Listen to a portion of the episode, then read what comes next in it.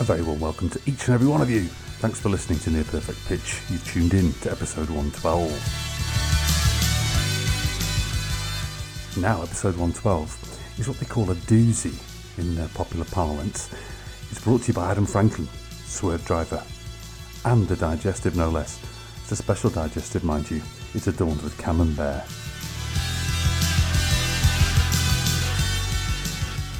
Yep, Swervedriver, they've returned to save our souls, and I'll be talking to Adam in a rather lengthy interview at the end of the programme.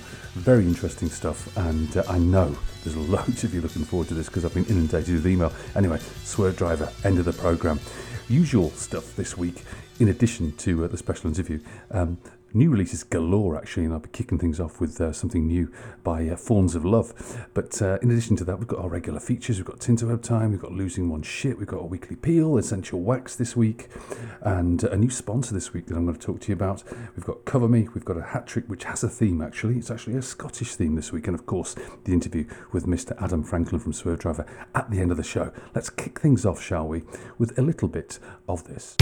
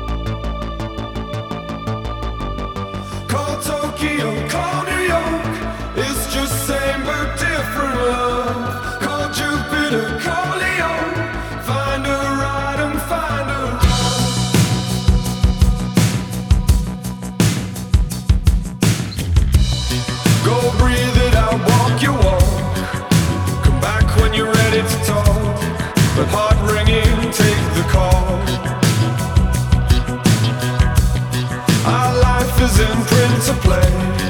Flip the set if it's starting to fray. If there's nothing new to crave, 'cause you know that every city has a Chinatown. Called Tokyo, called New York. It's just same but different love. Called Jupiter, called Leo. Find a ride and find a road. Called Tokyo, called New York. It's just same but different love. Called Jupiter, called Leo. Find a ride and find a road. Find a ride and find a road. Ride back or just ride it off. Hasn't everybody suffered enough with the carcass left of us? You're every unhappy cruise. Oh, you've never looked good and blue.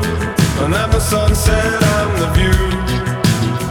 'Cause we know that every city has a Chinatown. Called Tokyo, called New York. It's just same but different love. Called Jupiter, called Leo. Find a ride and find a road. Called Tokyo, called New York. It's just same but different love. Called Jupiter, called Leo. Find a ride and find a road. Find a ride and find a road.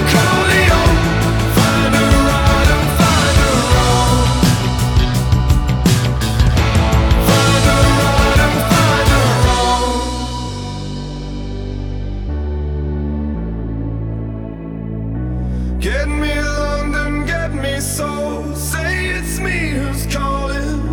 Girl, I'm lower than a dog, and my ego's falling. Get me Bangkok, get me Rome, where all the hope is hiding. Just know I'm numb and I'm alone, so come back to me crying. Called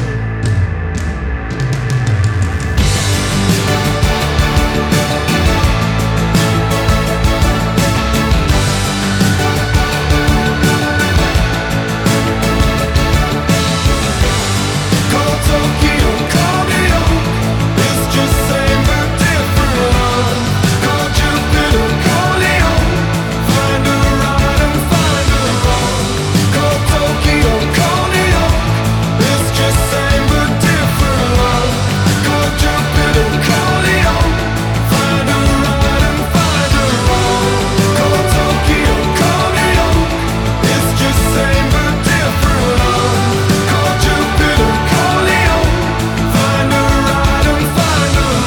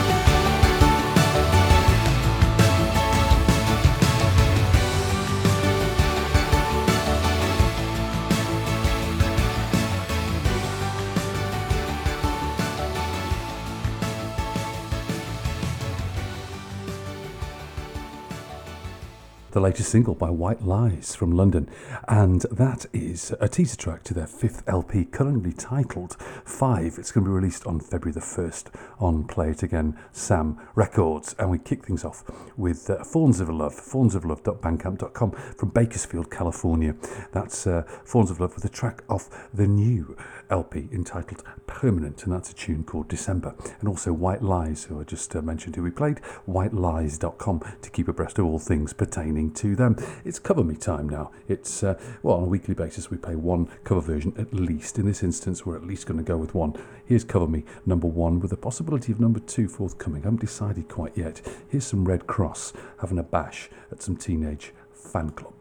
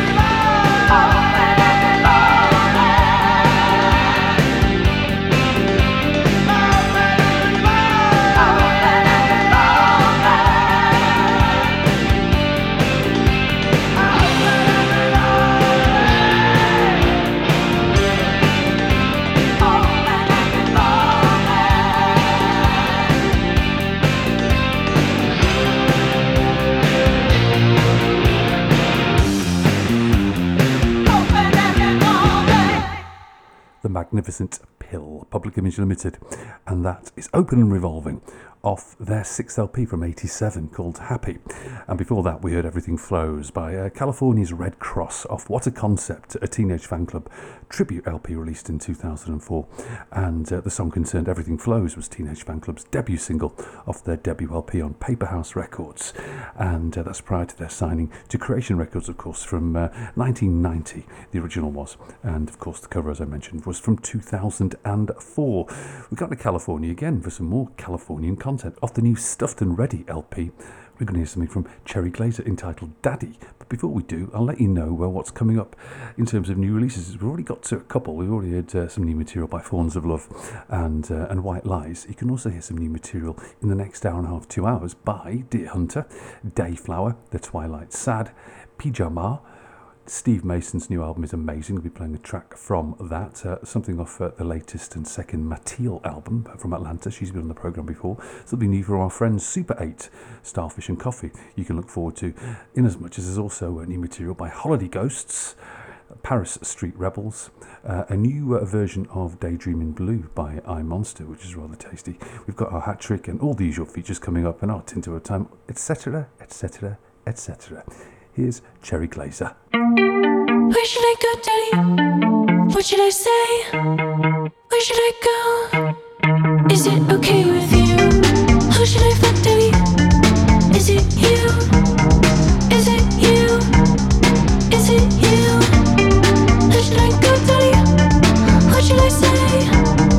Where should I go? Is it okay with you? Who should I fuck, Daddy? What should I say? Where should I go? Is it okay to play?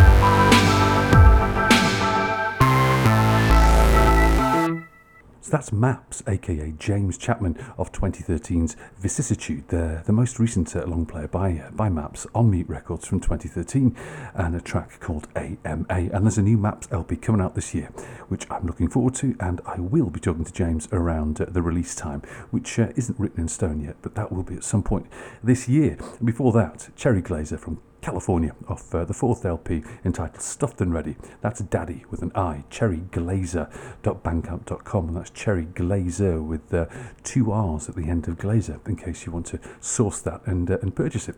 Time for another special feature. This time it's time for our obligatory full art track. This week we're going to go back all the way to the Infotainment Scan.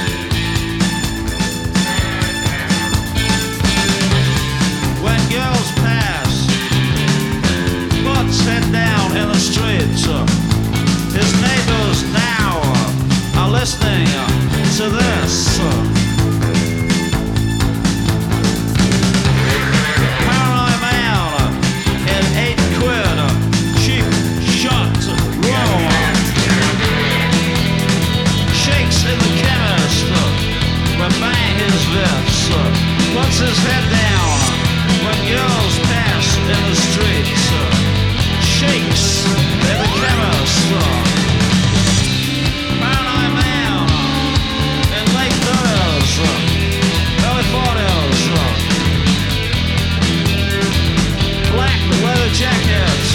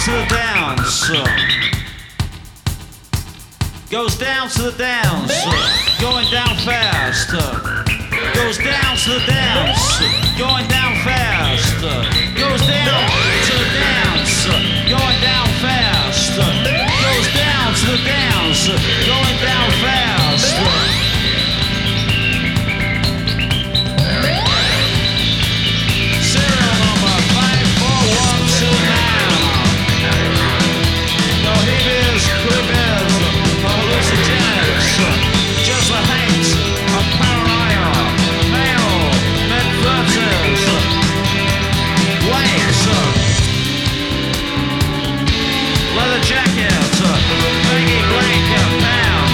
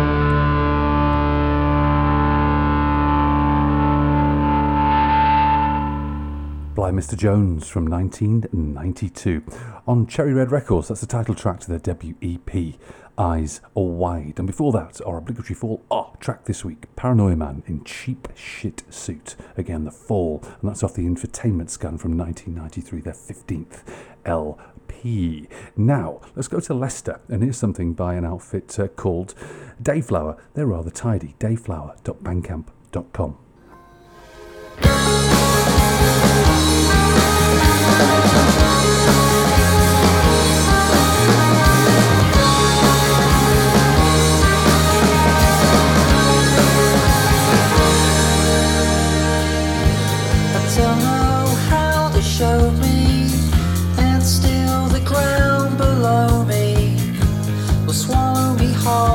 Spit me out rounds, rounds and back again.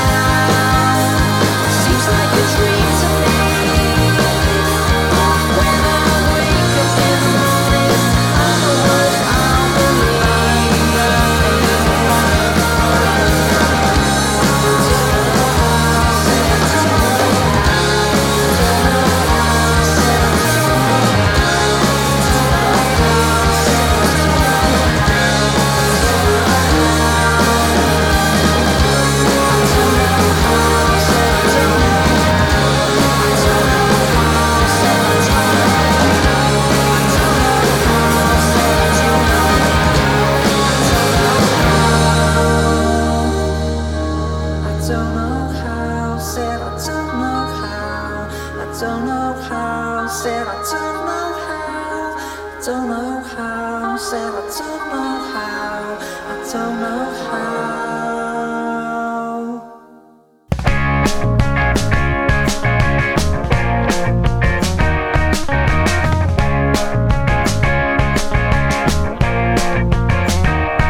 But California never did it for you, and New York, it's not what they say. They got people on top, people below, we're just fighting for a chance on the late night show. Yeah, you'll never get up, they won't let you in unless you're ready to wear somebody else's skin. Hey,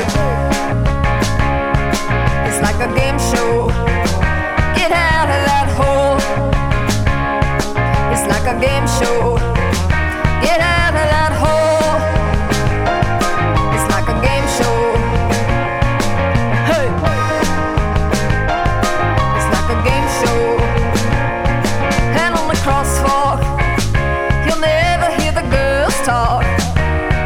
Talk about the parents, how much it cost.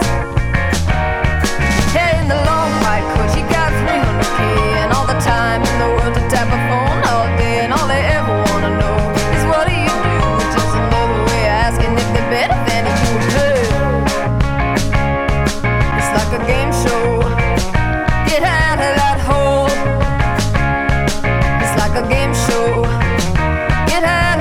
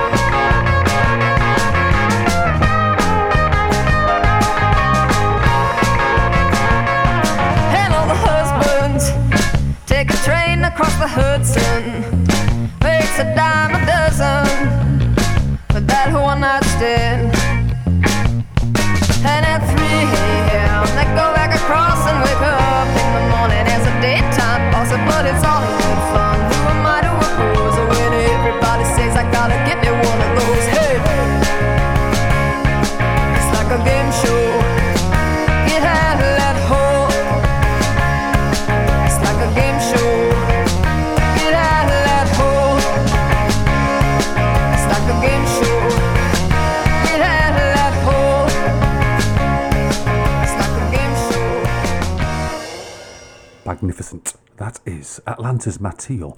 Check out last year when Mattiel was on the show before she got signed to Heavenly Records and released her debut self-titled brilliant LP, soon to be followed by this LP Customer Copy, from which this track Game Show is pulled. Mattiel, mattiel.bandcamp.com, and she has a voice from heaven.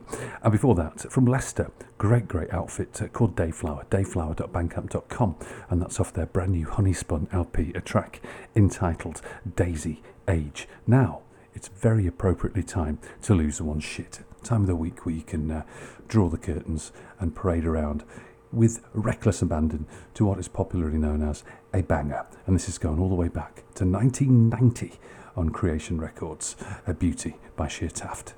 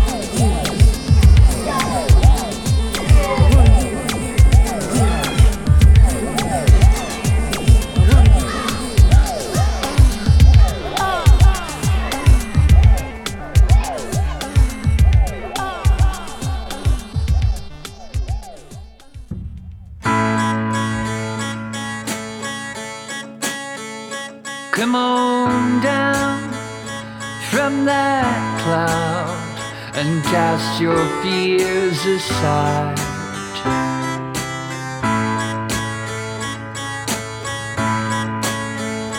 You're all here and there, and there's nothing inside.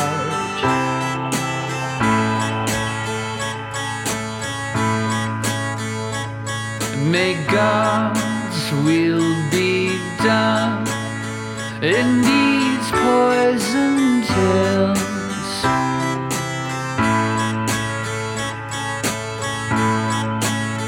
And let the devil be cast out on his tail.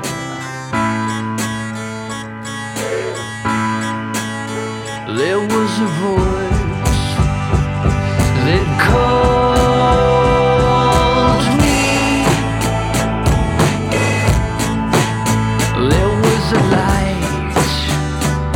It burns me. Come on, and let's be sure, let's not pave the way.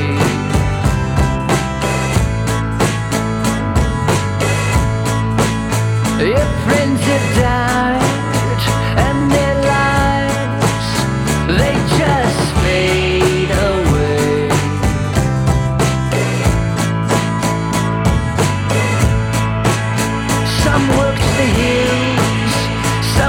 In factories, worked their lives away.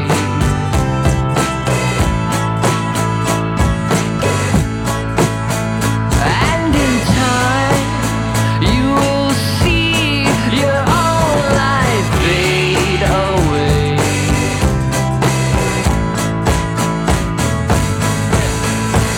There was no time to go.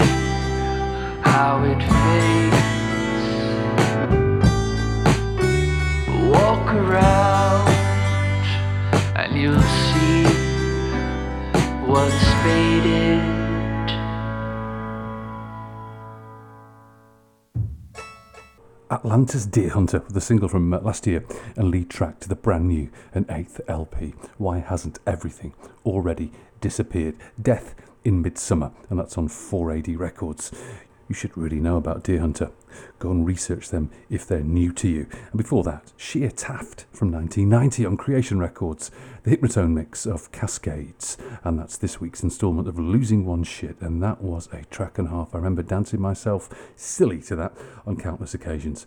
Way, way back when. Let's go to a new outfit now, actually, a Dutch-German duo, Laura Lauters and Grigor Sonnenberg. They go under the name of The Day. This is off their brand new LP, Midnight Parade, a track called Island.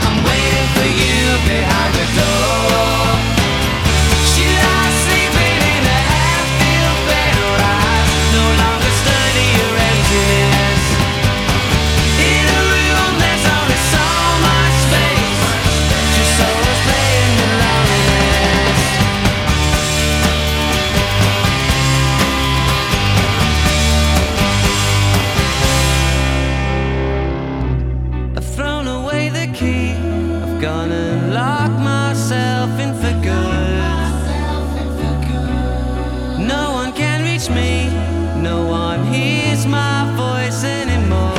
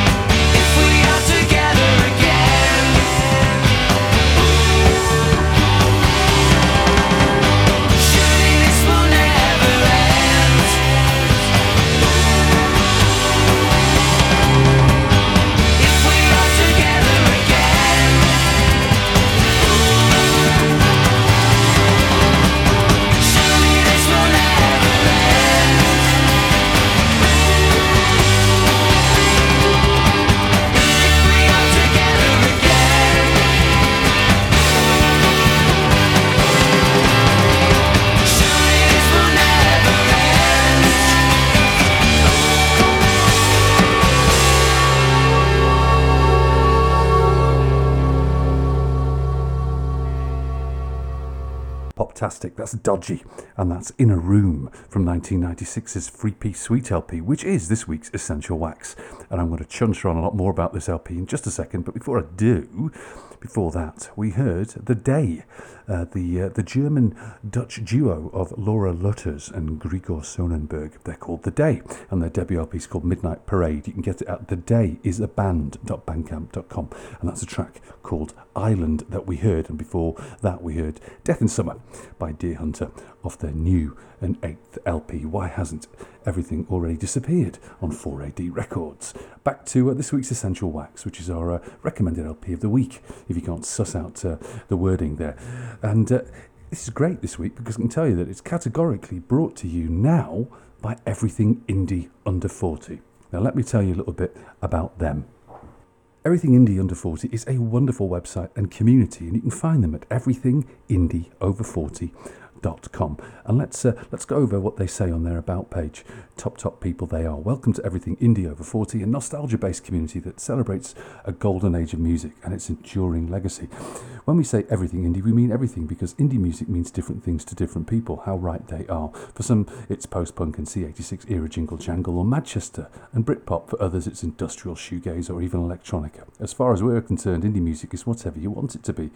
Whether you saw My Jealous God support the Trashcan Sinatras at the Borderline in 1990, or was at Main Road in 1996 to see Oasis. We hope there is something for everyone in our community. We also hope this community provides you with an opportunity to be introduced to new musical experiences that you may have missed. How often have we heard, "Can't believe this band wasn't on my radar back in the day," among our online community? We are not constrained by genres and embrace a wide-ranging mix of musical styles, from the old to the new. Step inside our website and you will find the Indie Top 10, Indie Encounters, First Track, First Album, The Barney Review, The Indie CV, and Meet the Community. They're on Twitter, Facebook, YouTube and Instagram, and I highly recommend that you join this wonderful community. And they are now a part of the Near Perfect Pitch community. Fair play to you. Thank you, Everything Indie Under 40. You lot envelop them, and hopefully all that lot will envelop us, and we'll just continue to do great things together. So back to the LP, Dodgy, three-piece suite, 1996 on A&M Records. Now, it's their third of six studio LPs and produced by Hugh Jones. I'll get into Hugh Jones a little bit more after I play one more song off the LP. And in this case, it's one of the four singles, If You're Thinking of Me.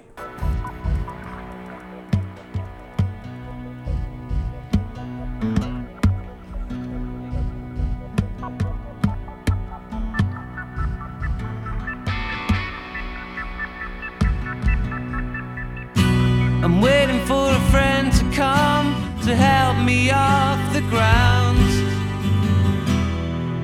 comes sooner than later. Can't stop feeling down. Scattered memories drifting back from my stereo. Of how we dreamed this could be and how we let it go. If you're thinking of me, you've got to let me know. 'Cause loneliness seems such a waste. I can't stop feeling low.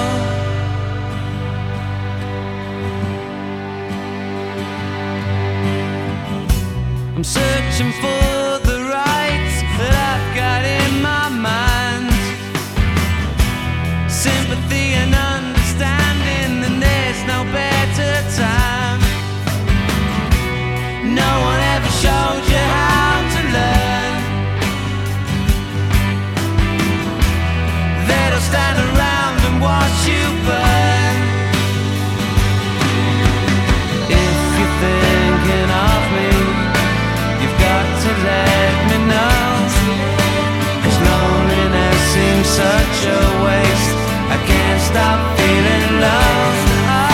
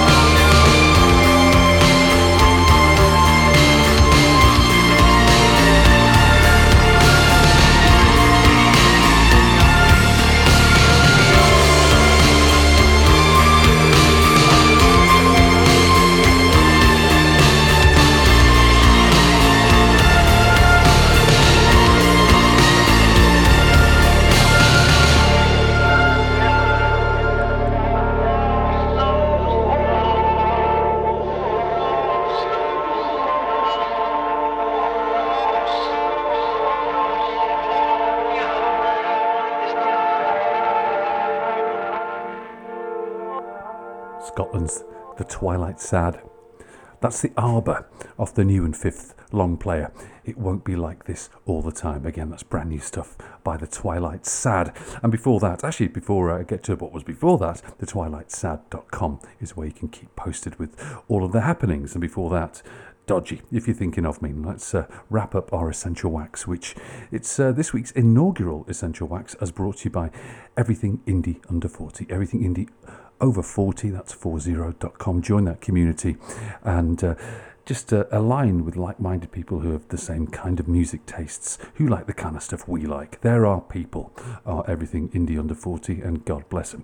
So this week's Essential Wax is Three Piece Suite. I did mention it's Dodgy's third LP, third of six, came out in 96 on A&M Records. It reached at the pinnacle, number 7 in the charts, and it's their doubtless highest charting and best-selling LP. It spawned 4 singles, If You're Thinking On Me, which you just heard, also Good Enough, In a Room, which we heard to lead off the first of 2 tracks, and Found You. So 4 singles in all, and as I mentioned, it was produced by Hugh Jones. Now, Hugh Jones, I'll tell you something, this man has produced an absolute litany of material, and I'm going to run some of these names by you just to give you an idea of the man's experience. In the 70s, he's worked with a whole load of talent, including in the end of the 70s, working with Simple Minds as an engineer on Reel to Reel Cacophony. Then he worked with Adam and the Ants, Teardrop Explodes, The Sound, The Bunnymen, and what else we got here? And Modern English, Rubber Rodeo, Icicle Works, That Petrol Emotion, Stump, Voice of the Beehive, James. Unbelievable CV Hugh Jones has. Ultra Vivid Scene, Died Pretty, Kitchens of Distinction, of course Dodgy, as I've mentioned, Gene, The Charlatans, Nuts. So there you have it, Everything Indie Under 40, Essential Wax for this week, Dodgy's Free Piece Suite. Steve Mason has a new record out, it's his 4th solo LP, it's called About the Light. Here's Rocket.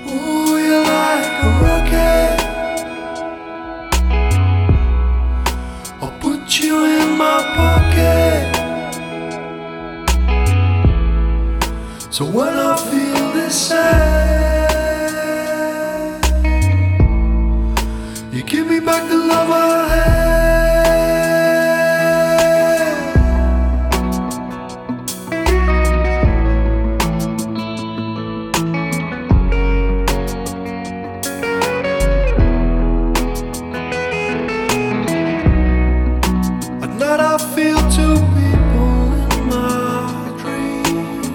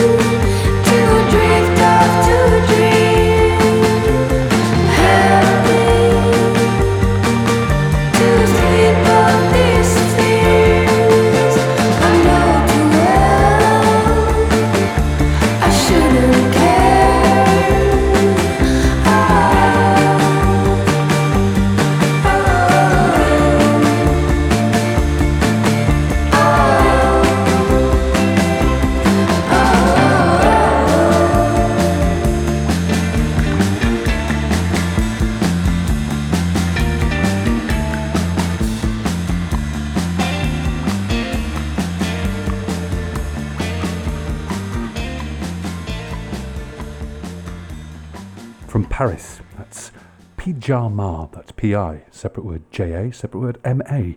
Pauline de Tarragon is Pijama, and that's off the just-released Nice to Meet You album. And that's a track called Pixies, Sylphs and Fairies. PijamaOfficial.com is where you can learn more. And before that, my goodness me, doesn't make bad records. Steve Mason with Rocket off his fourth solo LP, brand spanking new, called About the Light. SteveMasonTheArtist.com to learn more. Now it's time for another special feature. This time it's our weekly peel, and this week we're going to go back all the way to 1970 with a little bit of Syd Barrett.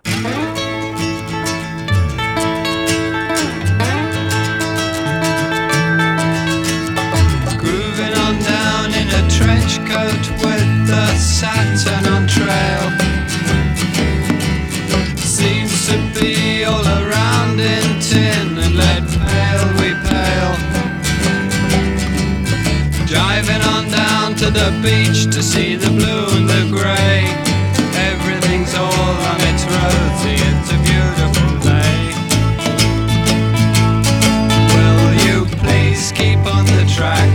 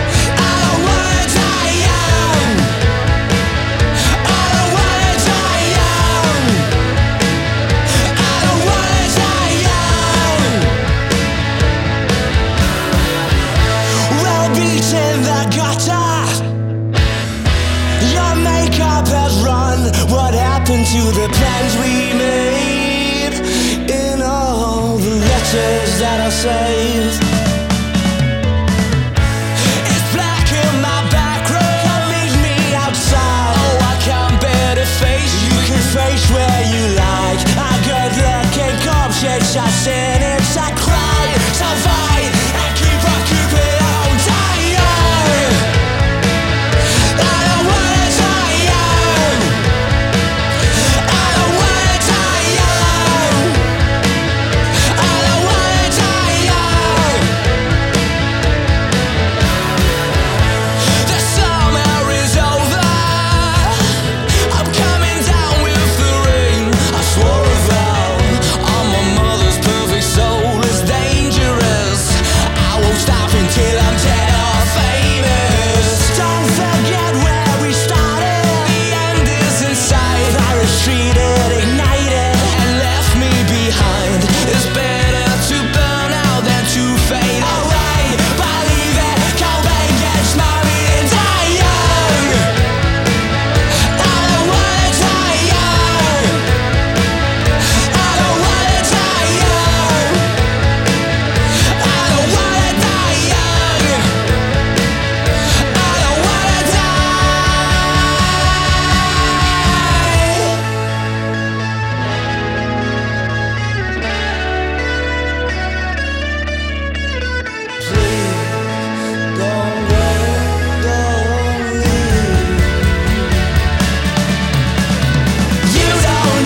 me, the secrets I keep. The truth is I don't think I'll live too long. It's all since I say I did you wrong. Try your lies, I don't accept your goodbyes. The truth is I can't forgive you if you know you mean much more to me than you know. We don't wanna die young. We don't wanna die young. We don't wanna die young. We don't wanna die young. We don't wanna die.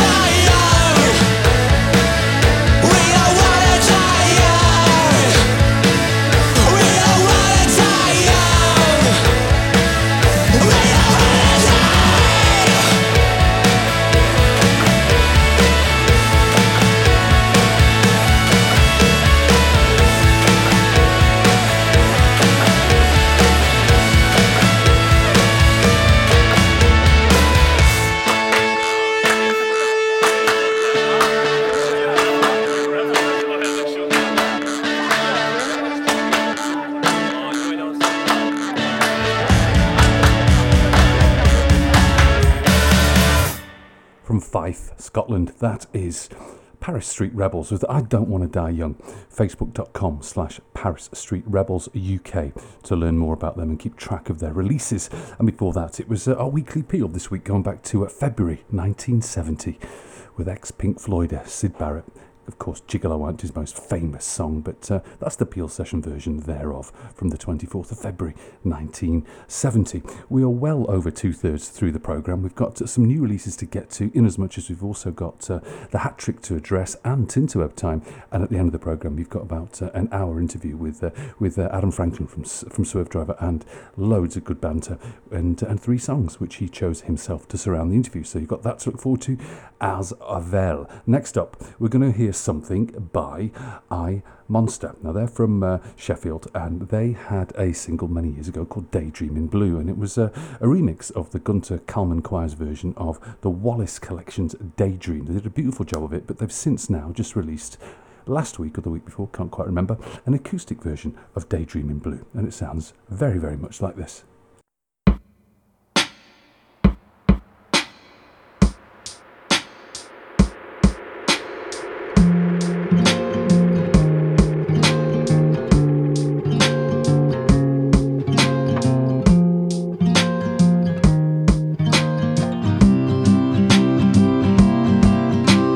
Daydream, I fell asleep amid the flowers for a couple of hours on a beautiful day. Daydream, I dream of you amid the flowers for a couple of hours. Such a beautiful day.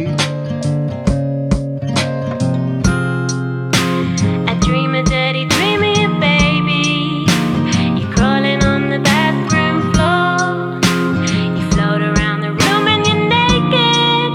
Then you're flying off the bedroom door.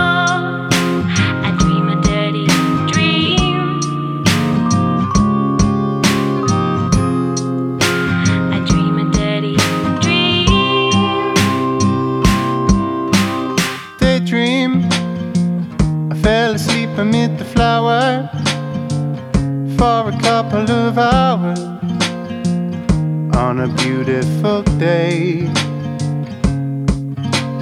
Daydream, I dream of you amid the flowers for a couple of hours. Such a beautiful day. I dream a dirty dream of you, baby. You're swinging from the chandelier. I'm climbing up the walls 'cause I want you, but when I reach you, you disappear. I dream a dirty dream. I dream a dirty dream.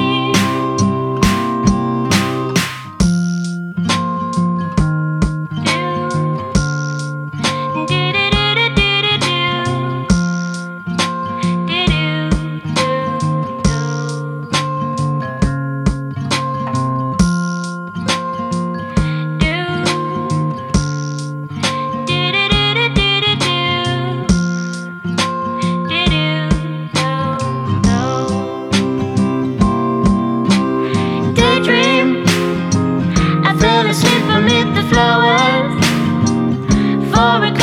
of hours on a beautiful day. Daydream, I dream of you amid the flowers for a couple of hours.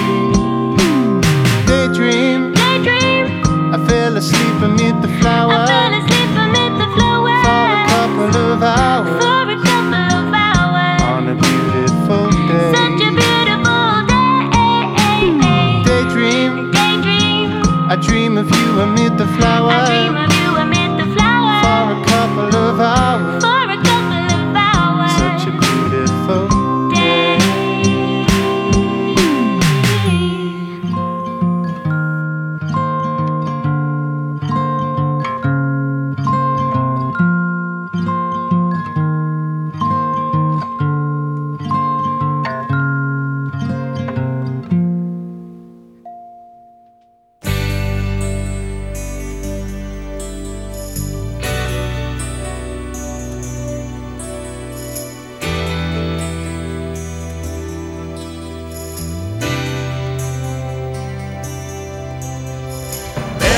Bury me deep in love.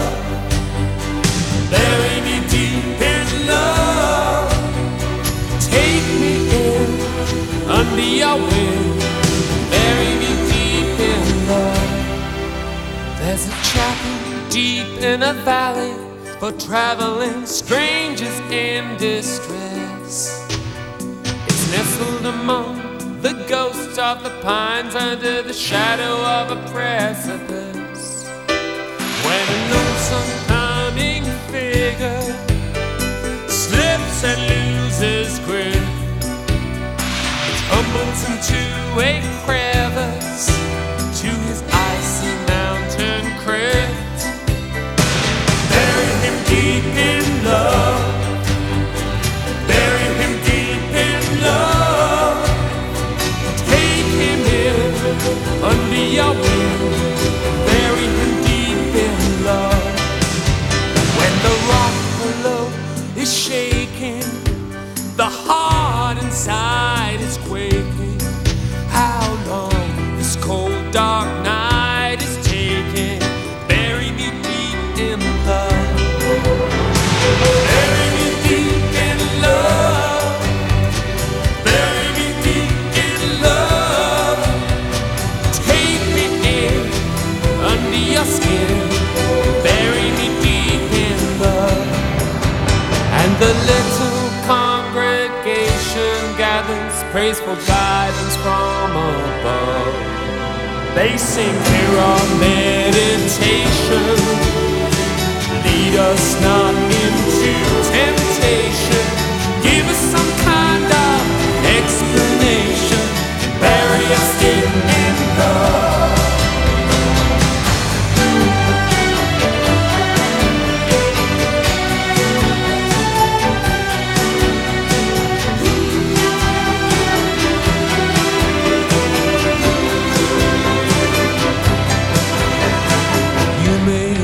lose me on the east face. You may lose me on the west. I may be covered over in the night. Bury me deep in your love, yes. Bury me deep in love. Bury me deep in your love. Take me in, hide me under your skin. Bury me deep in love. Bury me deep in love. Oh, bury me deep in your love. Take me in under your wing. Bury me deep in love.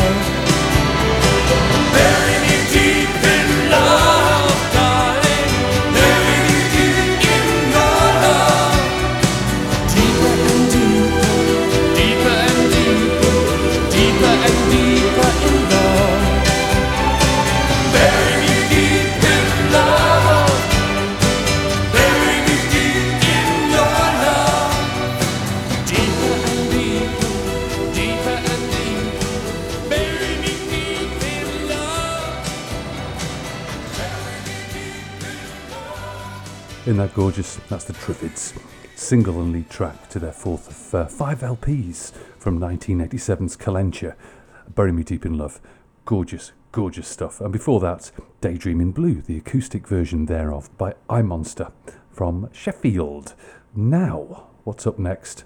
It's a bit of this.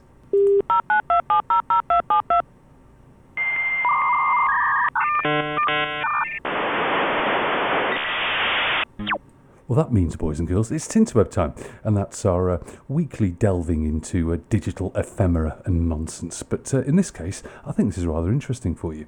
I've come across a website called Hitsville UK, Punk in the Faraway Towns.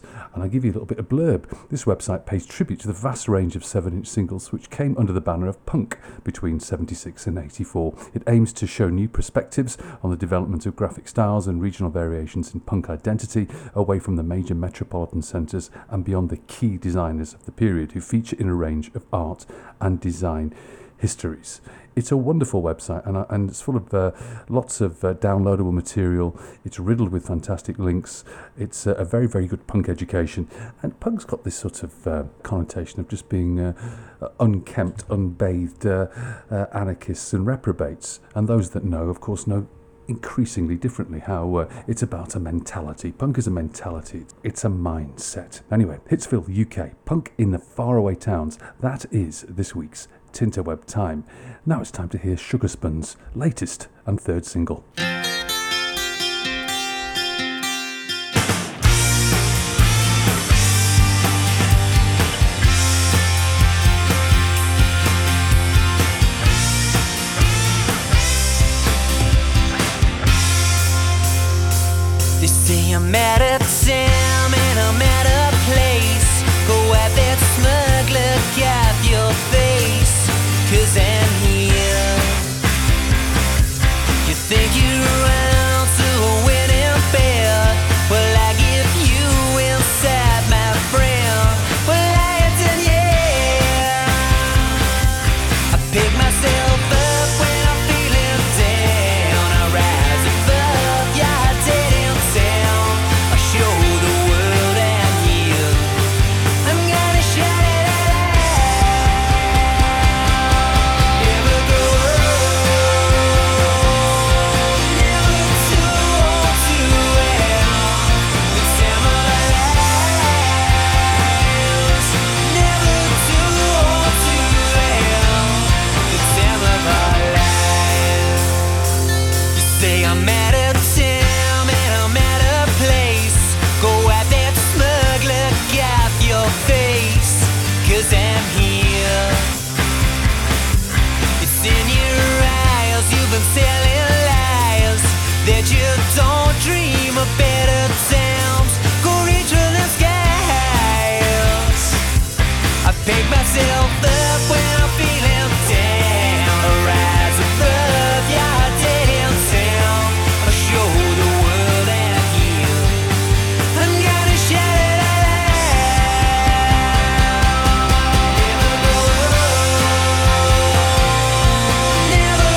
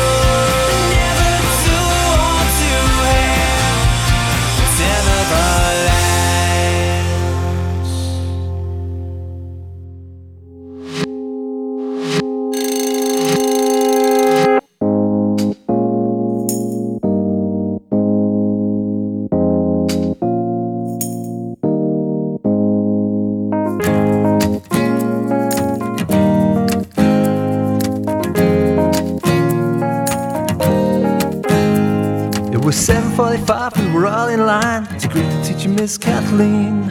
First was Kevin, then came Lucy, third in line was me. All of us were ordinary, as Cynthia rose. She always stood at the back of the line, a smile beneath her nose. Her favorite number was 20, and every single day, if you asked her what she had for breakfast, this is what she'd say. Starfish and coffee, maple syrup and jam, butterscotch clouds and a tangerine, a side order of ham. If you set your mind free, baby, maybe you'll understand. Starfish and coffee, maple syrup and jam. Oh, oh, let me tell you now. Oh, oh, oh. Cynthia wore the prettiest dress with different color socks. Sometimes I wonder if the mates were in her lunchbox. Me and Lucy opened it up when Cynthia wasn't around. Lucy cried, almost died. You know what we found? Starfish and coffee, maple syrup and jam, butterscotch clouds, tangerine, side order of ham. If you set your mind free, honey, maybe you'd understand. Starfish and coffee, maple syrup and jam. Oh, we'll sing it.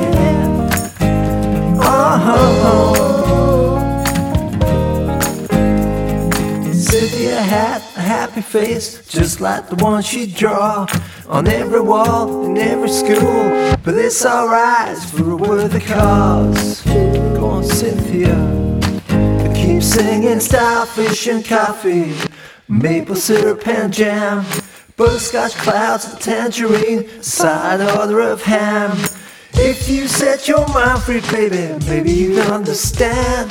Starfish and coffee, maple syrup and jam. Oh, oh, we'll sing it. Oh, oh, maple syrup and jam. Oh, oh, yeah, we'll sing it. Starfish and coffee, maple syrup and jam. You'd probably be guessed and be right in thinking that's called Starfish and Coffee. And it is. It's by Super 8. It's their latest single, trip8.bandcamp.com. I think I've played the last 5 singles by Super 8. They are rather, rather good. And you can get all the material at trip8.bandcamp.com. And before that, Never Grow Old by Sugarspun, their latest and third single. It's out on February the 8th. SoundCloud.com/Sugarspun Music to learn more about them. Now it's time to squeak in a hat trick before I chuck in another couple of releases before we have that big chat with Adam from Swervedriver. This time there's a theme to the hat trick this week. It's Scottish, starting off with this immense track by Closed Lobsters.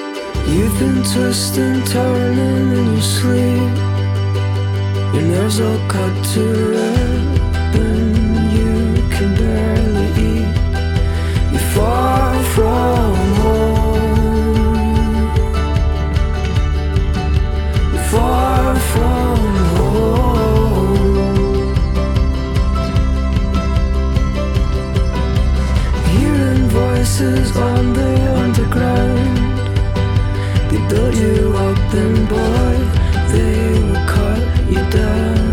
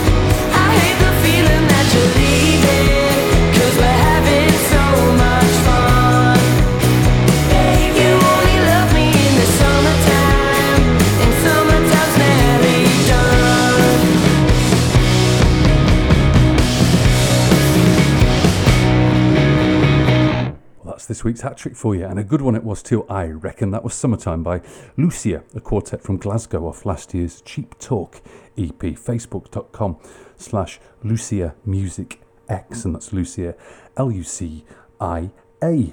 In the middle, squeaked in there was There Will Be Fireworks from their second and last LP from 2013, The Dark, Dark Bright. That's a track called Youngblood, therewillbefireworks.bandcamp.com. The two LPs of theirs are deleted, but you can get them in digital format on their Bandcamp page, therewillbefireworks.bandcamp.com.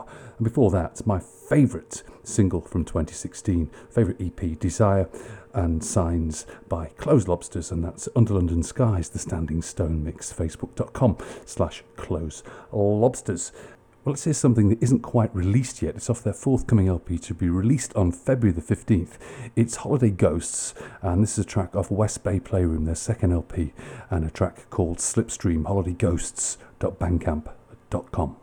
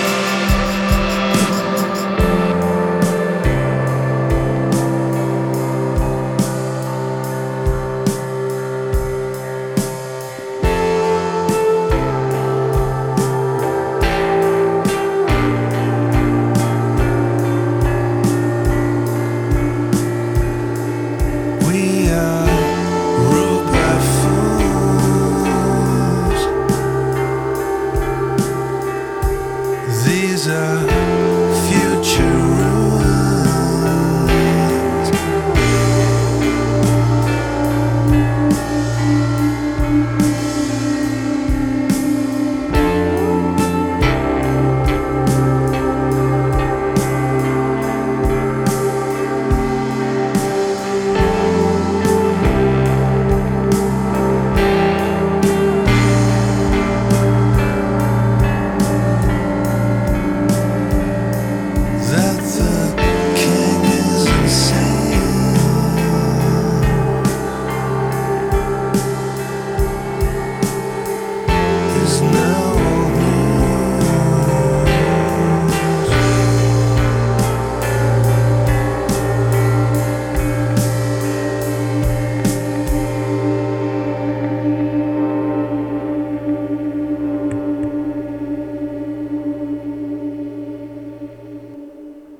Title track to the brand new 6th and phenomenal Swervedriver LP Future Ruins, which we're going to talk a lot more about, and we being myself and Adam. But before I get into more and more Swervedriver, I'll let you know what we just heard prior to hearing Future Ruins, the title track to the brand new Swervedriver LP. We heard Slipstream by Holiday Ghosts off this year's West Bay Playroom LP, their second LP to be released the day after Valentine's Day. They're from Falmouth and they are rather tasty. holidayghosts.bandcamp.com. Now back to Swervedriver. Oh my goodness me. The LP was released officially this week after being released a month prior to people who went through the pledge site, and they, including myself, got the LP a month early, so we've had the luxury of listening to it for quite some time now, and I hope that a lot of you have got it in your hot little hands, and if you haven't, after hearing some of the material and hearing the interview with Adam, I'm hoping that you will delve into your wallets and get on it and get yourself some Swervedriver material. One more song before we get into the interview. Let's hear another song off the album. Incidentally, Adam chose all three songs here. I asked him to kindly curate them. He chose Future Ruins, which you just heard, and now it's time for The Ascending, an LP track of the magnificent new 6th Swervedriver LP, Future Ruins.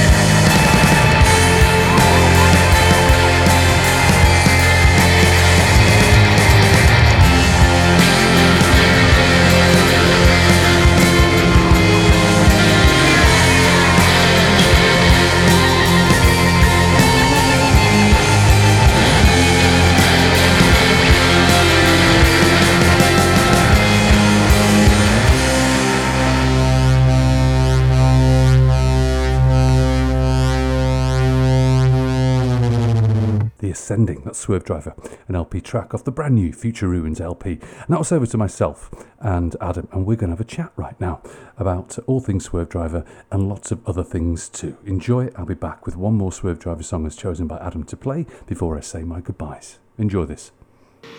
Hello. Hello, Adam. It's Dara. How are you doing? Very well. How are you?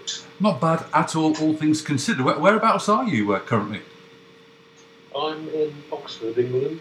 Okay, so you're home then. I just wanted to qualify that you were sort of tucked away nicely at home and not in a hotel or something like that. Yeah, no, not out, in the wild weather or anything. Just home and relaxing. Lovely. Well, that's how it should be. I'm looking out my window here in Canada, and it is wild weather. It's minus 20 out here, and it's not pleasant at all. But let's just talk about the state of the union, shall we? Because lyrically, this record.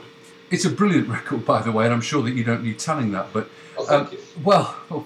it's entirely true, and being a fan from Inception, and actually had the privilege of interviewing you guys on a few occasions back in the day. Right. It's lovely to love bands from Inception and never get diddled by them, if you know what I mean, in terms of being consistently consistent, and... as I don't, yeah. Well, Also, if you are a stickler for Adam's material, you lot listening out there, of course, well, you have to take advantage of all his solo works and collaborations, which are almost beyond the capabilities of Wikipedia. I'd hate to say right now, Adam. Well, possibly. I mean, I guess Wikipedia has sort of been proved to, not be quite the gospel truth that. Initially, it appears to be. No, but sometimes it's all you've got, especially if someone's got like a diverse discography such as yourself. You have to dig and just make sure you're a completist, because sometimes you sneak stuff out there, which is very, very, very naughty of you. I mean, the funny thing is, I remember, around about the time of doing all those solo albums, we started sort of uploading the album itself onto Wikipedia, sort of linked to Adam Franklin or Bolts and Melody or whatever. Yeah. And so we did it for the Bolts and Melody album, the Spent Bullets, and then I Can See for 1,000 Years, I think. And then the fourth album, suddenly it was all kind of redlined, and it kind of said, you do not have the authority to host on this. And I was like, wait a minute, and I kind of replied, no, this is me, and this is my music. And then, Wikipedia were just being arses about it, really. Oh, dear. So then it's funny when that message comes up saying, please help fund us. It's like, well... I don't know, maybe you're on your own there. Well, I'm sure that they're monetised quite handily, without the general public having to stump up a fiver every 6 months. But I digress. I wanted to because I've had a lot of dialogue. Obviously, got lots of friends and family who still reside back home, and with recent events. Let's just say the last 3 days. This Future Ruins LP lyrically. Is beating the crap out of me, and I hope you understand what I mean by that. Well, absolutely. I mean, the thing is, obviously the title track, the first line is "We are ruled by fools," and as of today, we've got the US government's in shutdown, and the UK government's in complete and utter chaos. So everybody's kind of competing to have. The worst government, I suppose, right now. Yeah, it's almost like the Olympics of international twattery that we just... It is, really, yeah. We just watch.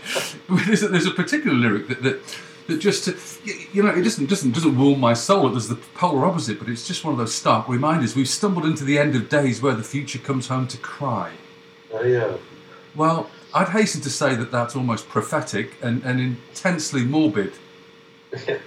Well, it is really, the grand scheme of things. I mean, that's, I think some of the stuff on this album is kind of sci-fi in a way, and I think that image of the future coming back to cry, for some reason, for me, I picture some sort of, kind of panel of a sci-fi comic book, Yeah. Like, that the Teardrop Explodes, the name of that band was from, like, one panel of a picture, Yes. And somehow that's... what occurs to me, the future coming back and saying, the future as a sort of like a character in itself saying, I'm so sorry or whatever. I don't know.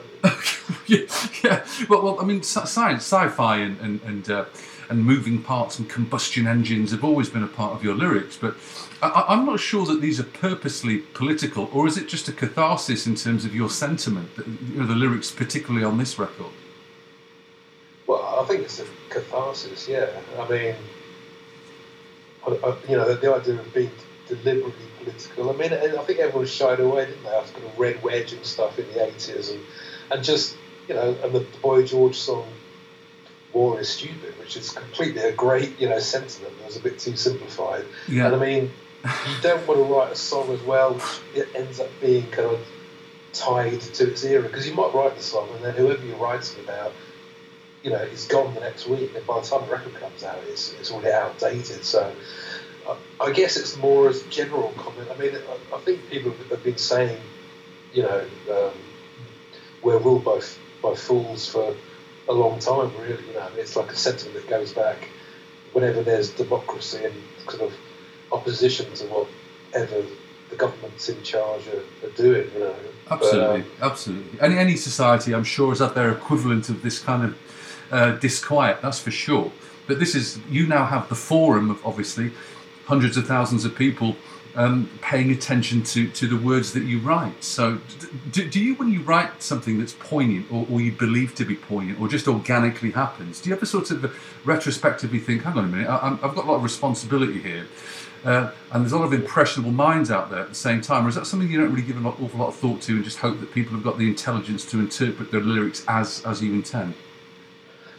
Well, it's probably a bit of both, I suppose. I mean, I think, you know, I think there is a responsibility, really, you know, to, if there are people listening to whatever, you know, media you're kind of working in, you know, to be, you know, to have some forethought and be kind of measured and not just sort of ranting or kind of encouraging division, you know. Yes. But at the same time, it, you know, yeah, I mean, it wasn't conscious in the sense that, like, yeah, like you say, it's a catharsis, and it's just, you find yourself sort of writing about these things, you know, that just because they're more to the forefront, yes, of your mind because of what's going on, really, you know. Only affect your day to day, and it's sort of unavoidable, I would expect. Yeah.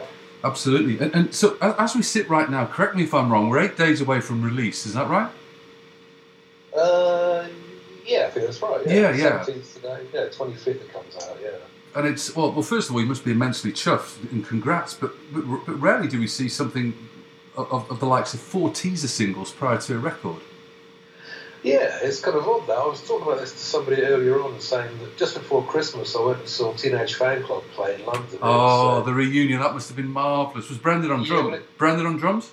Yes, it was that night. It was yeah. Bandwagon S night, you know. So it was great, you know, it's a great thing to do because Jerry's obviously, I guess he's not doing it now. No, he doesn't want the travel.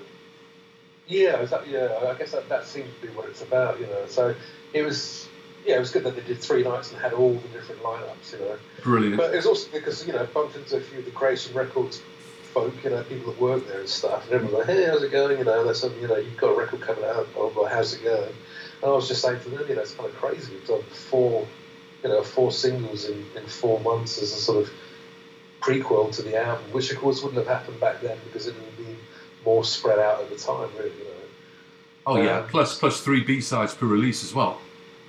Well, that's true. Yeah, that's very true. Yeah, we used to have, you know, you sort of release an album's worth of stuff before the album came out back then. Yeah. That's right. But I mean, I think with this, yeah, it was. I mean, I think we were happy because we actually wanted to get the album out before the end of the year, and then it got, you know, time went by and things were still not in place, and it kind of made sense to sort of wait till January of 2019, you know, and people are saying, you know, it's kind of more exciting because it's the new year, this is a new thing from this year or whatever. Yeah. So although we were reluctant initially, you know, that the pill was sweetened by the fact that they suggested, you know, having 4 releases in the 4 months leading up. So yeah, it was quite sort of intense, you know, we were sort of getting videos together and it's all kind of like a, you know, barrage of stuff on social media, which you know, we've tended to shy away from a little bit, and so now, you know, there are label people there, kind of, you know, fighting that fight, as it were.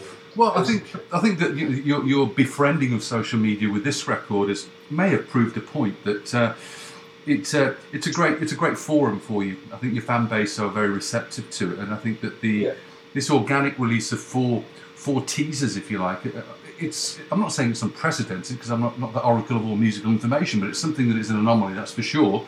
But it's a great gradual introduction to the record. It's almost like dipping your toe in. There are some similarities with this album and the one before, in that you literally were, gigging your backsides off and then straight into the studio to lay down tracks, and then quickly get into getting in with TJ, I guess, in this instance. But a very similar dynamic: touring into the studio, tons of ideas on the table, and then quickly turning it around. That's exactly it, yeah. Because I mean, especially with obviously the last album, the previous album, I Wasn't Born to Lose You, was the first one for 17 years. That's always going to be, a sort of a question mark. It's like, you're doing this comeback album. There's going to be a sort of narrative that it's a band that's come back. So you have to put a fair amount of thought into it. Like, our thinking was it couldn't just be, as if we'd released 7 albums in between, and this was, the next one along. For us, it had to lead on from the previous album, which was in 1998. So yeah. So we had to consider that. But yeah, on that album we did. Yeah, we went to the studio straight after playing Rays. We were doing these shows where we played the debut album in its entirety. Yeah. And it just felt like the perfect time to record. Like, you'd just been out on the road, seeing the whites of the eyes and the front row of the crowd, and and you're in the studio thinking, right, we've got to deliver something that those people last night or 2 nights ago, or whatever, would respond to, rather than goodness me, we got fans, we've got to satiate the masses. Yeah, absolutely. Exactly. Yeah. so that dynamic being similar, of course. Then you took the vocals and the overdubs down to Brighton, I believe, with TJ. That's right. Yeah. And so how long have you been sort of professionally involved with TJ? I'm just curious. Well, I mean, professionally involved, as regards Swervedriver, only since September of 2017, when we started the album. Okay, so it's a new thing. I just wanted to sort of put that into context. Well, it is, but I mean, the thing is that we've known him since the early 90s, because he used to come to our shows, and he was a big fan. And, that's right. We played in New York in the early days, and he'd be there. So the first time I ever saw TJ was stood right in front of me, probably at some show. With a T-shirt, with a Swervedriver T-shirt on. Yeah, exactly. Yeah. And then I ended up moving over there, and we were buddies. We lived close by and everything, we were friends for a long time. And in the interim period that between Swervedriver recording albums, he had this career that suddenly took off. He went to engineering school, and then suddenly he was literally the whiz kid, on the block or whatever, and did like the Sonic Youth albums, worked with Joanna Newsom and Stevie Dan and Stephen Malcolmus. Lou Reed, for goodness sake. Lou Reed, exactly, yeah. And he did a session, it was weird, he did some sort of like demo session that was just him and Chris Martin from Coldplay. What? And then at the end of the session, he said it was just him, Chris Martin and Gwyneth sat there having a chat, and then during the chat, she turned to him and said, you should get this guy to record the next album. She was just very open, because she just found him, she just got on with him, Cool. So, so it was good, because TJ then went through a bit of a more difficult period, and he hasn't done so much stuff of late, but I mean, it made sense for us to work with him, because, he's been a fan since back in the day. He's a Grammy Award-winning engineer, yes, and he knows every single song in the back catalogue. So that was a joy to finally set that up. Oh, that must be fantastic! Working with someone who's enthusiastic, knows you, is competent, and is a friend. Wow, you've covered all the bases there. It seems. Absolutely, yeah. What could be better, really? Yeah. Too right. And you talked about the 17-year gap between 1999 and. I Wasn't Born to Lose You. Well, of course, the first LP which made all the waves, which was our introduction, self-produced endeavour, of course, and then a lot of work with Mr. Mulder, of course, who is he's a CV unto himself. I mean, we all know that. Absolutely. And then sort of getting back into the self-produced realms again with I Wasn't Born. Obviously, engineers and people helping, but ultimately you're in control. Now, when you're talking about self-production, on a scale of 1 to 10, how comfy are you in that environment as opposed to handing it off to an Alan? Well, the thing is that Alan himself describes himself as an engineer, you know. I mean, yeah. He doesn't like to describe himself as a producer, and I suppose producer in the end means that the band have the last say, really. You know, it's like, you know, we go in the room, make a noise, come back in, listen to it. It sounds noisy, but there's something in there. And then Alan would say, okay, you know, go out, you know, have a beer or something, go play a game of pool or whatever, and come back in, and I'll, you know, come back in and see what you think. We come back in, and suddenly it would sound like a song because Alan had found all the frequencies. You know, he'd found a place to put that guitar and, you know, park it over to the left, a place to put to get the bass sounding good over here, and it was all kind of, you know. So he would kind of lay the bed then, you know, and then, you know, on top, you know, production, I suppose, is just like, you know, we want to have a backwards bit here, you know. One thing that Alan Mulder hates is backwards guitars and stuff, because he thinks it's too much of a sort of 60s cop-out, you know, like yeah. The Beatles, whatever, you know. So if there's any backwards guitar, that certainly wasn't Alan producing, you know.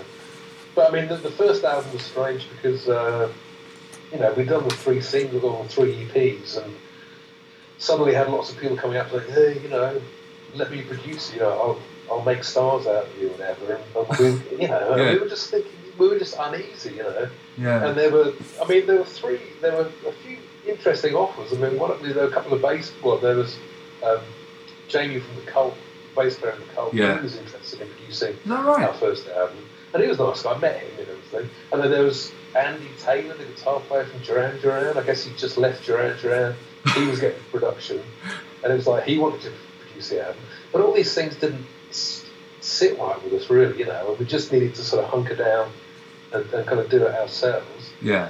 And then, you know, but we hoped to find somebody that, you know, we felt understood us, and that was Alan Mulder, who I first met at the bar at Ulu in London, you know, trying to get served a drink at a gig, you know, loads of people crowded around the bar. And this guy suddenly shouts across, oh, you're the singer from Swervedriver, aren't you? And I said, yeah, who are you? He said, I'm Alan Mulder, I produce records. I was like, oh, yeah, I know you. And I said, we should work together. He said, I think we should. And that was it, really, man. And, you know, and it was like more of a sort of, like you mentioned, one of the boxes to tick being having somebody who's a friend. I mean, Alan was just, you know, on the level guy, and, you know, and he's I think that's his great talent in general, you know. I mean, he was the one person that could tame or that could, you know, make Loveless, the MDV album, you know, make it make sense, because I guess Kevin met him and just thought, you know, this guy's the dude sort of thing. I think so. I don't think anyone else could have made sense of that. Oh, that's for sure. That was that's a unique thing in itself. Yeah. But when it comes to Alan as well, I mean, anecdotally, I've just had a chat with Piroshka, which is Mickey's new band from Lush, which I'm sure you've heard of, and they employed Alan's services but could only afford him on one track. But they were obviously delighted to work with him. And, of course, I've got anecdotes galore from Tony Halliday and Dean Garcia for obvious reasons. And so go ahead, Alan. Go ahead. Well, I mean, I was going to say, yeah, I mean, the last album, I Wasn't Born to Lose You, which we wanted Alan to produce, but, yeah, it's the same situation. We couldn't really afford him. You know, we spoke with his manager and him. He loved the demos and everything. And he said, you know, it was clear we couldn't really, because he could be making a lot more money doing whatever, doing kind of Led Zeppelin or something, you know. So, but he really wanted, you know, but he said, let's record it at our place, and we did the mixing, sorry, not the recording, we did the mixing at his and Flood's studio. And he was sort of like initially kind of, you know, executive producer, like the first day he popped in and said, oh, that sounds good. But I mean, by the second day, we realised that John, he's kind of like, you know, John Catlin sort of studied under him kind of thing. So he knew a lot of the moves and had the same kind of temperament and sense of humour and stuff.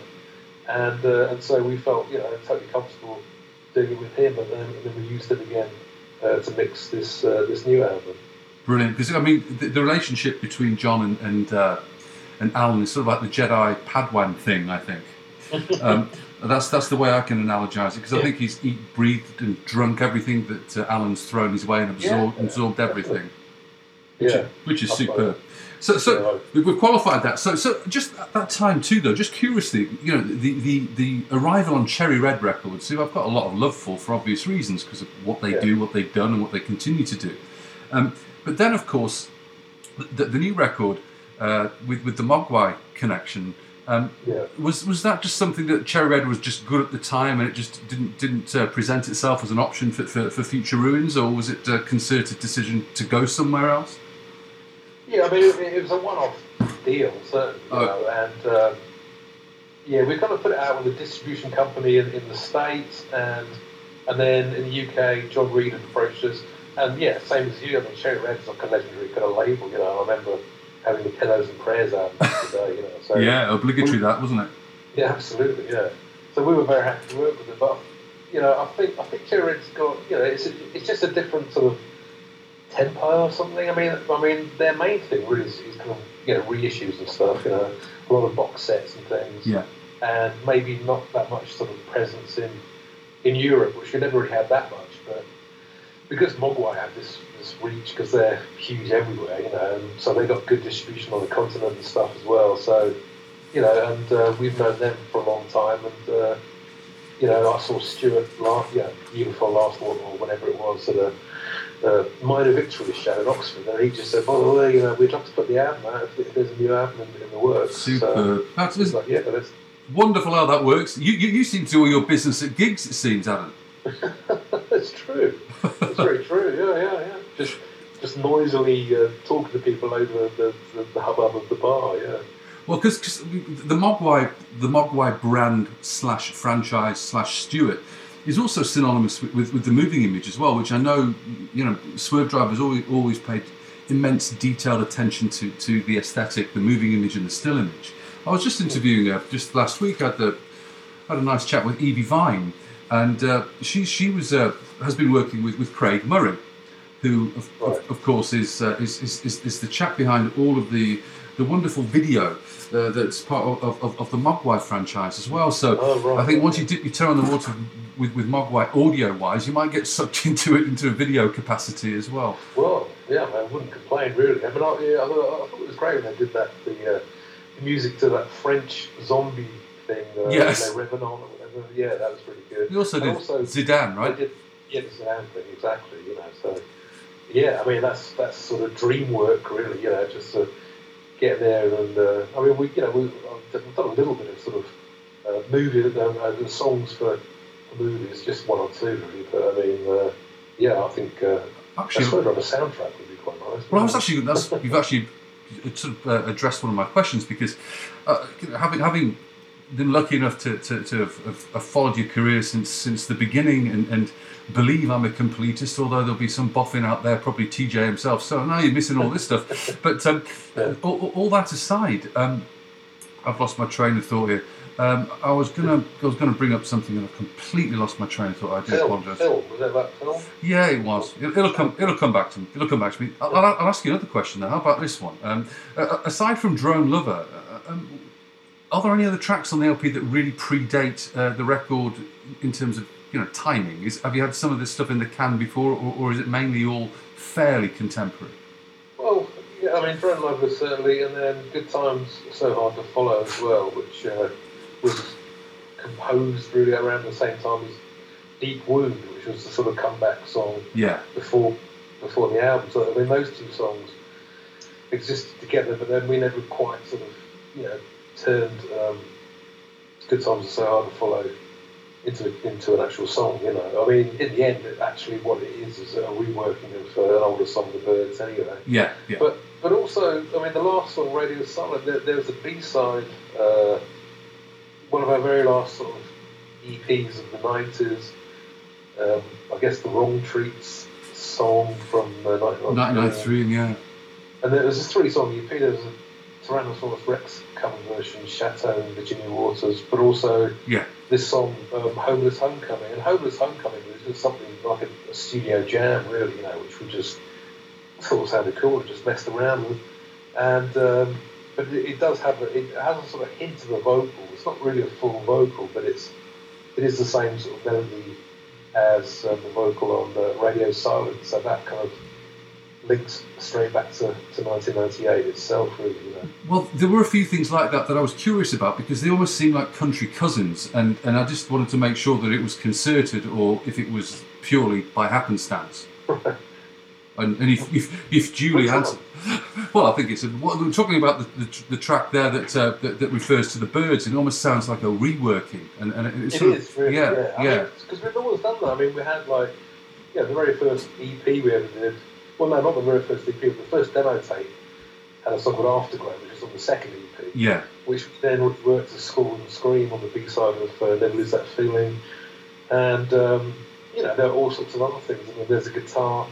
melody in Sci-Flyer that also reappears in a different key on Deep Sea. So, even on the first album, we were recycling our own riffs, you know. Yeah. And again, someone who can't play a note, who recognised that very early on in life and became a DJ and an audiophile, it's particularly difficult for people who don't play music. And you have to, if you've got the opportunity to ask the person who wrote it, I'm certainly going to take that opportunity. Absolutely, yeah. And back to my amnesia about five minutes ago. It was about the soundtracking. What I've always thought, and I'll rewind there, is that being lucky enough to have followed your career from inception, is I've always thought that there's a place for you somewhere somehow in the world of soundtracking, and especially with the way that our viewing has changed with the dawn of Netflix and the box sets and almost superseding. I mean, I just don't remember the last time I sit down and want to watch a movie with my wife. It's usually a series or one that we're watching or juggling two or three at the same time. So, of course, the necessity for music is just by virtue of there being more content out there, there's a need for it. But I'm finding that the best programs, the ones that I endorse and the ones that I like, of course, very selfish and subjective, they're synonymous also too with very, very... great soundtracks, that have involved not some arbitrary, "Oh, that sounds all right," but a lot of time and thought. Yeah. Oftentimes these shows are now, ironically, then sort of presenting new bands to me that I've never flipping heard of. It's another way to discover music. That's great, I think. I mean, I think the quality of the music in a lot of these kind of Netflix type sort of series and stuff, like you say, is extremely high, and. Sometimes I kind of watch these things with headphones on, and you get, and then the music comes in, and there's a stereo spread going on. Yeah. And, I think there's possibly, you have to think about the fact that people don't really buy records anymore. And so for a lot of musicians, it's like that's somewhere where there's actually money where you get paid up front, So exactly. I think I'm sure there's a lot of people just sort of bypassing the whole idea of putting out their own music and instead doing this kind of soundtrack sort of work, because there's actually a living to be made from doing that. I mean, there's a thing on recently on the BBC, I think, which was about a guy that was a bigamist during the war, and a friend of mine, Anne, has been doing a lot of music for BBC stuff and films as well, and she did the music for that. So I remember watching that with headphones on, and there's a certain scene where it's like, a great stereo spread, and it's just great that people are actually musicians are at least kind of things are rewarding in that field. Well, my goodness, I mean, that kind of leads me sort of laterally to another question, but I'll just touch upon it now and I'll revisit it in about 5 minutes. But it was talking about the streaming and the remuneration, which is obviously an insult to the vast majority of artists in terms of what you get in terms of a fraction of a pence or a cent per stream. Yeah. But before I get there, I just want to ask you about I just had a good laugh reading about at the time when you were recording Spike Flower, the little exchange with Tom Verlaine and television being plonked right adjacent to you while you're recording the single. Yeah. Which is ultra cool. Yeah, I mean, we were staying in kind of downtown LA, just down the road from the Terry Brown Ballroom, and they were playing on the Saturday night. Well, let's go down there, and it was great, because I hadn't seen Television before, and Television's a great band, and it's always been.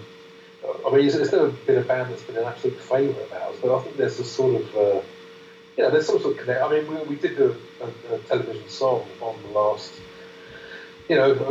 around the time of I wasn't born to lose you, a cover version of The Days, but yeah, I mean that story was like on the Sunday I just suddenly thought, there goes Tom Verlaine, and then he got into the car and then the car sped off, and then Jimmy had this riff, and so that was in my head, and somehow in my head this song sounded like Television, but in the end it doesn't sound very much like them. But that was the kind of seed of the inspiration. Really. Well, that's pretty cool. Just poking your head out of a building and there's Tom Verlaine. Doesn't happen every day.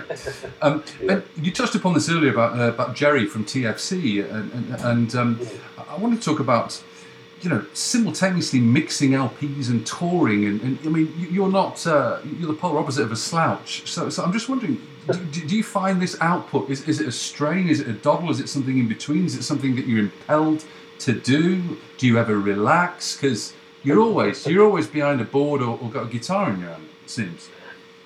Well, I mean, impelled is a good word, I think. I think you always want to, do more stuff, and there's always that strange lag that you get as a musician, like this album was finished, really, it's mixed and mastered in June, so that was when we were listening to it, and then you kind of know that you've got 5 or 6 months before anybody's really going to hear it. Yeah. And you just and you sort of hope that it still works for you by the time it comes out and works for everybody else. But I think you kind of get a second wind because people then start kind of telling you that they love certain tracks or whatever, and you get that sort of second appreciation. But I mean you're always thinking about the next thing, really, I suppose. But also having a deadline is a good thing. I mean, I think, we kind of set ourselves the deadline because we didn't really have any labels in place. So we knew we had this tour going on in Europe. We were playing Raise the Nestlehead again, and it seemed like a good way as well of hearing mixes whilst we're out on the road, because it keeps everything sort of like in the same place in a way, because I think there probably is a potential. So, I mean, if you did go into the studio to record an album after 6 months off, a year off, you haven't played a gig in all that time, potentially you could all sit down cross-legged on beanbags and do something that's kind of missing the point of the band. But I think if you have actually been out there kind of with the punters, it keeps it fresh. And, you're aware that you have to deliver. Yeah, it's just a healthy reminder that you've got an obligation, really. Yeah.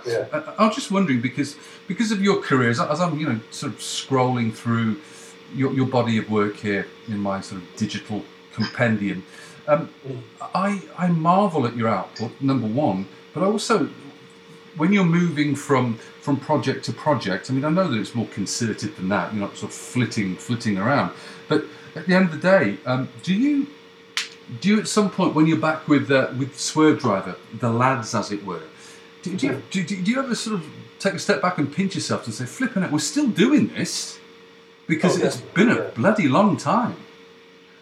Yeah, I mean, without a shadow of a doubt, I mean, I think that when you think about it, some of the contemporaries you had back then, and some bands that only lasted 2 years, or some bands lasted like one summer or whatever, and. I mean, the fact that we're still doing, and it's not like we've sort of changed into something else. I mean, I think, it has hopefully sort of moved on, and it's moved around and just back and forth, But I think that when we did start doing stuff with Swervedriver again, I mean, one difference between, sort of 2014 or whatever it might have been, as opposed to, 1998 was, I think that, at the end of the 90s, just before we kind of went on hiatus, we excuse me, we sort of lost the mojo, And I remember doing some recording of a song, probably after 1993. We were just in the studio trying to do something, get the song together. And it came to a point in the song, and somebody said, "Well, what should we do here?" And then somebody said, "Well, I guess just go, wow, stepping on the wire or whatever." And we were all kind of laughing, but that's, we do this 8 years now, perhaps we should be moving on, So we kind of put everything down for what ended up being 10 years, essentially. Yeah. But I think now we appreciate what, sort of music is, and sometimes it's like, hey, it's Swerve Rock, we can just go, you know, you can just do the things that... Yeah. You can't be accused of ripping off anybody else because you're kind of ripping off yourself, finally, you know. Yeah, yeah, well, that's something that you cannot be accused of. That's a racing certainty. And being a selfish bugger, just wondering, aside from South by Southwest, which I gather is sort of booked, is there any chance of seeing you on these shores in 2019? Yeah, there's going to be a tour that kind of, you know, goes around that South by Southwest appearance. Okay, good. I mean, dates still haven't been confirmed, but I think they should be confirmed, you know, quite soon, like in the next week or something. Yeah, well, it's coming around quite soon, so they better get back together. Well, absolutely, yeah. I mean, we have one show, we're playing with the Dandy Warhols at Brixton Academy on Feb 1st, and then the next thing will be a US tour, yeah. Brilliant. And any chance of Canada? I guess it's a question you probably can't answer at this juncture, an unfair question to ask, but we live in hope. Yeah, I mean, Toronto always gets to look in, and Montreal usually. You're on about, are you? Yeah, I usually have to drive to Montreal a couple of hours to go to major gigs. It's just how it is. Ottawa's a bit of a dowager being the capital here. It's not exactly a cultural epicentre like Toronto and Montreal. Yeah, I'm trying to think if we've played there or when we've played there. You have, yeah. You've definitely played here. I've interviewed you on a couple of occasions here and in Montreal as well. But I'm trying to remember if it was I don't think it was '98. I think it was Ejector Seat you played Ottawa. Oh right. And the last time I actually interviewed you, but not saw you, but interviewed you was at 99th Dream Tour. But yeah, you've not been to Ottawa for a long old while. I'm trying to remember who. I mean, we do have Canadian management. So that's it's always more likely to be on the cards than not, you know. Oh, that's good. That's good. I've got someone to bother and bug and harass now. That's fantastic. Yeah, please do it, yeah. Great. And with regards to other works, I won't keep you much longer. But of course, there's Baltz and Toshak seems to be put to bed. But am I wrong in that department? Is there anything that you're doing aside from Swervedriver that might get rekindled? Is there anything that you've got on this to-do list of yours, or is it just stay tuned? No, there is a to-do list, really, I suppose. I mean, there was an idea of doing another Bolts now. The last album was called The Black Horses, and there was a plan to do this thing called White Horses. But since then, there's also, you know, there's a bunch of sort of like kind of more keyboardy things, which is kind of in the realm of Toshak Highway. So, yeah. You know, there have been murmurings about kind of approaching that again, you know. I mean, I think the biggest problem with Toshak Highway is just the pronunciation of the name, you know, outside of the UK, because in North America generally it's Toshak Highway. Yeah, Toshak Freeway. Yeah, and then we got to like Michigan or something it's Toshak, which is even more extreme. You know. But, I'm sure John would be completely bamboozled by that one. Yeah, I think he probably would be. Yeah, but I mean, yeah, I mean, there is a bunch of stuff which, you know. Yeah, because I think when you do something as well, you know, you record an album or something, and then it, you know, and it's good that it's sort of done and everything. But I think you kind of want to do something completely different, you know. So I don't know. I mean, I think in this coming year, in between you know, Swervedriver stuff, I'd like to get this thing together. It'd be wonderful. Again, I just had to ask because, again, just go back just in time to Toshak Highway. I've never asked you this question. Never asked anyone this question involved with the band at all, actually. But obviously the name we know, you know, being a Liverpool fan myself, but are you a football fan, Liverpool fan? I don't even know your football affiliations. Yeah, no, I'm a Liverpool fan. Yeah, fair play to you, sir. So you must be fairly chuffed at the moment. Oh, absolutely. I mean, I went up to Anfield for the Napoli game. Oh, superb. Nice one. Yeah. But, I mean, my football affiliation, it's a wayward story. But I was, you know, born in Binaricki of a father who was born in Fulham. So the 75 Cup final was Fulham versus West Ham. Everybody in Essex supports West Ham. Yeah. That was the first game I ever watched. That's obligatory. Obligatory hammers in Essex is just full of iron, isn't it? It's full of it. Oh, absolutely, yeah. So then at school, everyone's like, "Oh, West Ham's going to win," and then Fulham lost. And then by the time the next season started, that summer my family moved to Oxford because of my dad's work, And then I remember watching Match of the Day with him on a Saturday night, and there was a team wearing the same strip as Fulham, and they were beating West Ham 4-0. I was like, I like this team. I was like, Dad, is this Fulham? No, son, this is Liverpool. Because Liverpool were white and black. White and black with red and yellow trim. Fantastic. Yeah. Lovely stuff. So it's kind of revenge, Fulham's revenge. Okay, so that's the story. Well, either way, you're Red Brethren. That's fantastic. It's just good to know. It's just good to know. How about you? Well, yeah, I'm been a lifelong fan. I was sort of brought up in the Granada sort of viewing area. So when you're up there, you choose your Northwestern team and you stick with them. And I was the only one who chose, started to support Liverpool. Really got really into it when I was about the 74 Cup Final against Newcastle. Oh, yeah. And then there's no looking back after that. And obviously we've gone through thick and thin. But now we've got things to smile about. Well, absolutely. I mean, I just saw that Andy Robertson has signed on for Delighted. Up to 5 years, and he's fantastic. I mean, like, it's so great to have like a Scot in there.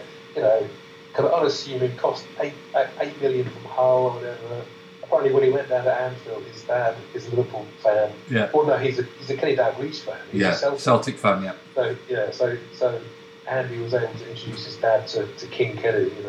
It's just one of those great stories, and I've always said Liverpool, we just need more ugly Scots and more Perms to start dominating, and then we're in business again. I just wanted to ask you in relation to before when we talked about new media. I want to touch upon Bandcamp and streaming and etc. Because we talked about your social media presence, and all us fans love getting the intermittent emails from you with your updates, because you're very, very, you're very, very thorough. You don't leave us waiting. If something's delayed, you give us a good reason for it. It's always good. It's always good to keep in touch with the likes of the fan base. But you're a band. You've been around for a long time, and you're an artist. I understand that implicitly, but of course, there's the business side of things, and you're not a charity. And we all know that merch and touring is the prime mover of making money nowadays for the majority of bands. But what's your? Because I believe right now, after having been a rep for many, many years and getting off that wagon, as I could foresee the music industry changing sort of irreversibly and not for the better, to be frank. And I think we're still in a period of flux right now, whereby if you're someone who has a Spotify account who doesn't care about the physical product like most millennials do. It's a hell of a deal to be able to spend £7 a month and listen to anything that you want. But how is that sustainable for the artist? Well, of course, the simple answer is no. But I just wanted to know if you had any sort of succinct or any thoughts on that, because it's a wholly unfair playground right now. Yeah, I mean, I think, for what it is, for the concept of somebody making music and wanting other people to hear that music, it's never been a better time, because you can...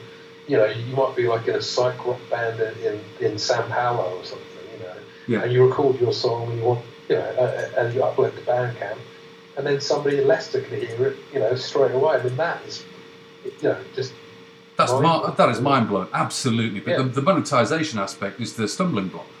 Yeah. Well, exactly. Yeah. I mean, it is great. I mean, it's just weird as well as being great that you can almost access. Almost all the music in the world on Spotify for $10.99 a month or whatever. Mind blowing. Because it is very thorough. You sort of like you get into like kind of weird Italian soundtrack music or something, and that's a kind of a wormhole you can go down on Spotify because so much stuff is on there. But I mean, it is just it's kind of like shocking when you hear about kind of Spotify executives sort of like making $1 million, whatever a year or something. That's just their bonus. That's their bonus. That's not the salary. Yeah. It's crazy. It's a very strange time. I mean, like we with this album because we did this pledge campaign and we decided that the pledges should get the album first. So we decided a month before release they would receive and download the album.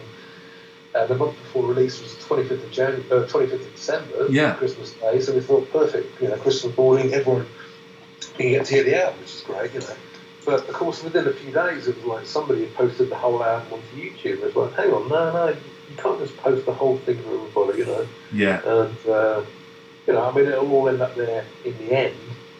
But, Yeah, but for that... you know, I mean, the thing is vinyl, you know, and any physical purchasing costs so much, doesn't it? You know, I mean, it's great to buy an, you know, an album. When people buy albums they had 20 or 40 years ago or whatever. But, you know, an album's 20 quid or whatever. And it's kind of, it's just a really, the whole thing's skewed, isn't it? Because you can pay £20 or $25 for the vinyl version, but the music is really what you're most interested in, and you can get that for nothing as long as you've got good speakers and a good amp, and it's going to sound great anyway. So it's kind of crazy times, yeah. It is. It's not Brexit-esque or Trump-esque, but for the music industry, it's the equivalent, and I think there's a lot of turmoil before it sort of settles down to some kind of fairness. We'll have to see how it unfolds. Yeah, I mean, because the other thing is, like, video games, which are called massive sellers, and the thing about video games is they're so complex that they can't really be bootlegs, you know. That's so, it, yeah. You know, but I mean, music's just, that's what it is. There it is. No, it's a flat file, MP3 or a WAV file, yeah. And it's uploaded in 15 seconds, and some guy in Namibia's got it as soon as you've sent it. So, yeah. I just curiously, stupid question here, but when's the last time you ever had socks on the rider? Well, we should have socks on the rider more often, actually. Yeah, I think it's been a long time. You know, I think probably going back to the 90s, I guess there was more money in the music industry then. Well, I think just as everything else has developed, you know, socks have come a long way in the last 20 years as well. I mean, I always say a decent pair of socks and Grundies and you're halfway home, you know, in terms of being comfortable. But it's a funny thing, because when we were mixing this out, you know, we were in the studio with John Catlin, who was mentioned before, yeah. Alan Mogul's protégé. Padawan. And he'd taken his shoes off, and somebody I looked at his feet and said, "Are those odd socks?" Because there's a company called Odd Socks, and a few Christmases ago, my mum bought me these socks, and they're called Odd Socks because they're all, you know, it doesn't matter if you get mixed up because there's only one of each. Like you get kind of like, you know, 10 or like 5 pairs or whatever. Brilliant. But each one is of the 10 is different, you know. And I said this to John. I said, yeah. He said, "What, you've heard of them?" He said, "That's actually my sister-in-law's company." I was like, "No way." That's immense. Yeah. Okay, so socks, I mean, socks are culturally relevant. I just wanted to chuck that out there. And I've got two questions left for you. And one's trivial, it's going to happen in a second, but I was just going to ask you, if you could curate 3 songs for me to play around the interview. Usually I choose them myself, of course, but I was hoping you could choose a couple of Future Ruins and then one from the entire back catalogue that you could choose. Oh, okay. So 2 from Future Ruins. Yeah, please.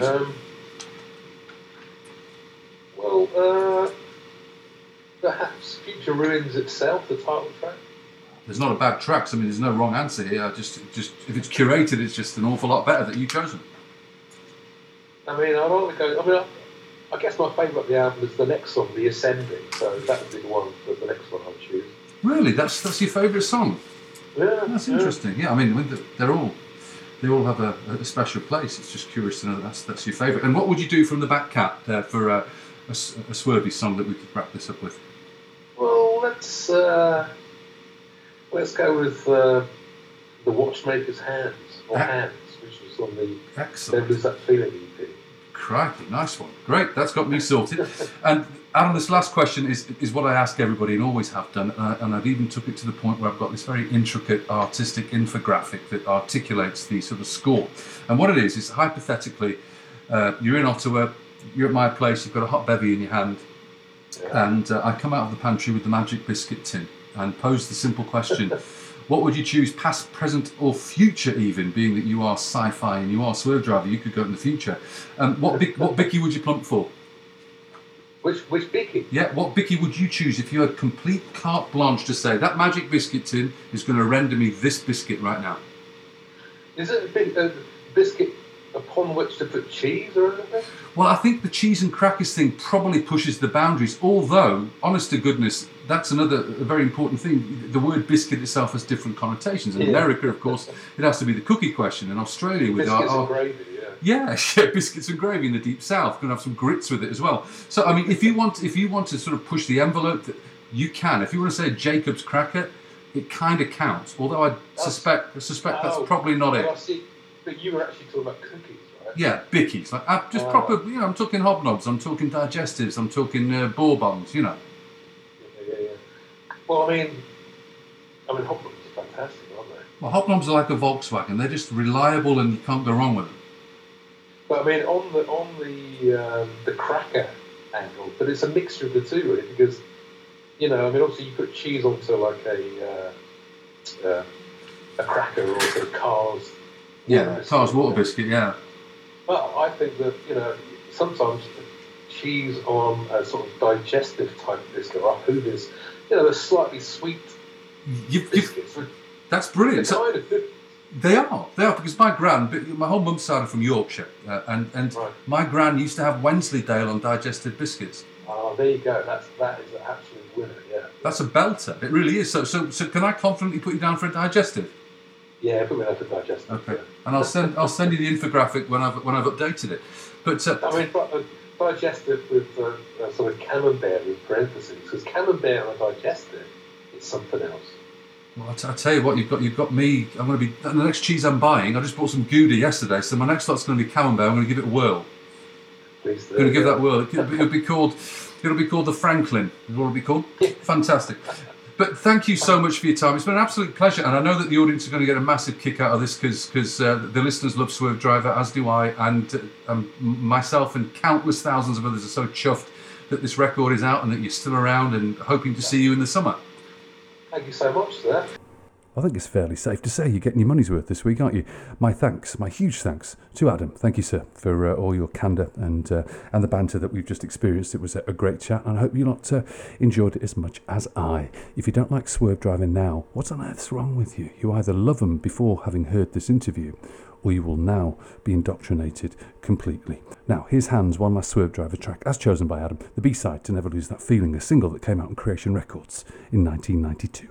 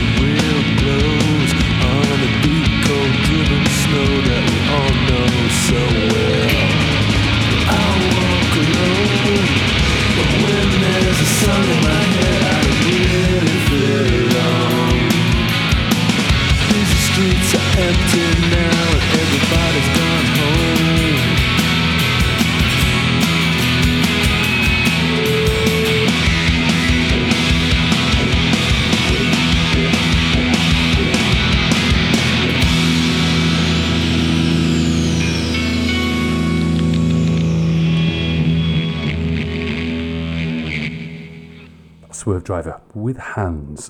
And so ends episode 112 of Near Perfect Pitch. My immense thanks to you for listening, and my huge thanks go to Mr. Adam Franklin, Swervedriver, and the digestive coated with camembert. I'll be back next week for another instalment, and in the meantime, I'd be very grateful if you would kindly pass on the coordinates of Near Perfect Pitch to all your friends who either A, could use some decent music in their lives, or like decent music and just haven't discovered the programme yet. I'd be immensely grateful if you could spread the word. All the best, back next week with another cracking interview and a whole load of songs, no doubt, that will tickle your fancy. All the best. Ta-ra.